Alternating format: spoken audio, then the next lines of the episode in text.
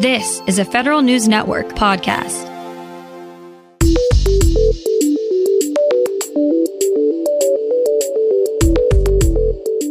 Coming up on today's Federal Newscast, NASA gets praised for its COVID response, but other management challenges remain. Now that the infrastructure bill is passed, the Senate is turning its attention to the NDAA. Government Accountability Office is touting its money saving capabilities. These stories and more in today's Federal Newscast.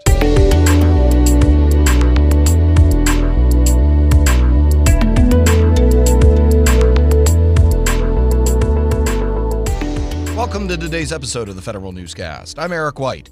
A new report from the NASA Office of Inspector General praises the agency for its response to COVID and adoption of alternative acquisition strategies. But the 2021 report on top management and performance challenges also notes the agency's long standing challenge to temper its culture of optimism and develop more realistic cost and schedule estimates. The report also focuses on other persistent challenges at the agency, including cybersecurity, outdated infrastructure, and workforce age and skill gaps.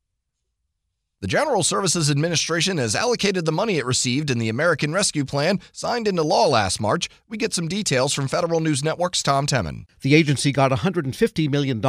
Through its Technology Transformation Service, GSA will fund 14 projects that provide online services to citizens. They include automating how farmers obtain debt relief, establishing a coherent online search for the myriad of COVID related programs, and building an identity verification application programming interface. GSA Administrator Robin Carnahan said the projects show how the government can move at, quote, the speed of need. Several of the projects are already getting Technology Modernization Fund dollars. Tom Temin, Federal News Network. The newly signed infrastructure bill includes new benefits for federal firefighters. More on that from Federal News Network's Nicole Ogrysko. The now signed Infrastructure Investment and Jobs Act includes new funding to raise salaries and create mental health programs for federal wildland firefighters. It also authorizes the Biden administration to convert more temporary firefighting positions into permanent ones. The bill instructs the Office of Personnel Management to create a new pay and classification system for wildland firefighters. That new system would define specific annual salary increases for eligible firefighters firefighters.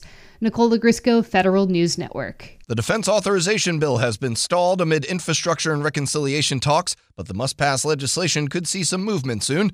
Majority Leader Chuck Schumer told colleagues the Senate is likely to consider the NDAA this week. The House already passed its version of the defense bill in September. Schumer also said there is bipartisan support for adding the U.S. Innovation and Competition Act to the Senate NDAA. The innovation bill would authorize $110 billion in tech research over the next five years to help the U.S. compete with China. A dollar spent on the Government Accountability Office goes a long way, according to the watchdog's latest data.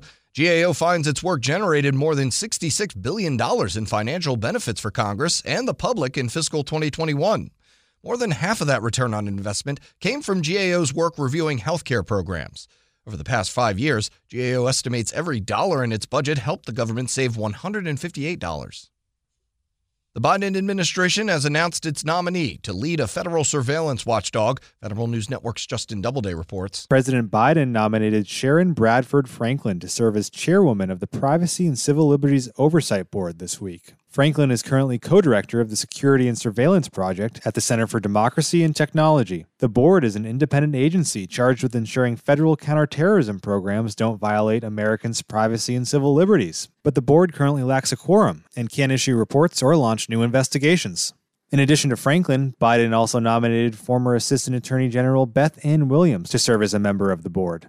Justin Doubleday, Federal News Network. The Defense Information Systems Agency has made it clear in the past that it wants to begin moving beyond the use of CAC cards for multi factor authentication. That may become a reality with Thunderdome, DISA's new zero trust construct.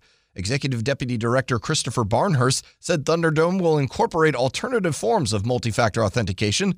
These may include cloud services or biometric authentications that combine to create a risk score that determines a user's access.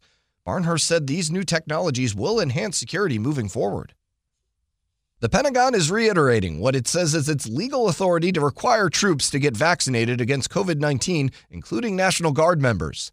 The state of Oklahoma raised that question late last week when its top guard official announced the state would not punish soldiers or airmen for failing to follow the military's vaccine mandate. Pentagon spokesman John Kirby says the mandate is still a lawful order for anyone in uniform. He says DoD will respond to Oklahoma officials appropriately. A Navy flight officer has been convicted of buying guns for a Chinese businessman convicted of export crimes. Lieutenant Fan Yang was found guilty in a Jacksonville federal court of conspiring to violate U.S. firearms laws and making false written statements to federally licensed firearms dealers and as part of a security clearance background investigation. He faces up to 30 years in prison at a sentencing hearing scheduled for next year. The Department of Homeland Security's long awaited cyber talent management system is now live. New employees hired through this new personnel system will join the DHS cybersecurity service. Candidates can initially apply to about 150 high priority jobs at the Cybersecurity and Infrastructure Security Agency and with the DHS Chief Information Officer. Positions range from entry level jobs to leadership roles. DHS says it's looking for candidates to work in cybersecurity engineering, analysis, research and development, and policy roles, among others. The department will open up cybersecurity service positions across more DHS subcomponents early next year. And the Postal Service is once again giving households an opportunity to help a child or family in need this holiday season. Here's Federal News Network's Jory Heckman. USPS, through its Operation Santa program, posts letters addressed to Santa Claus online but redacts sensitive information like last names or addresses. Individuals who go through a short ID verification process can select a letter and send a gift package through USPS. The agency will start uploading letters on November 29th, but those looking to fulfill a holiday wish this year can start the registration process now. The Postal Service has run the program for longer than a century.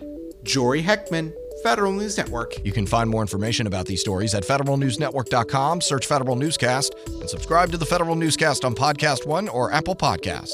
I'm Eric White.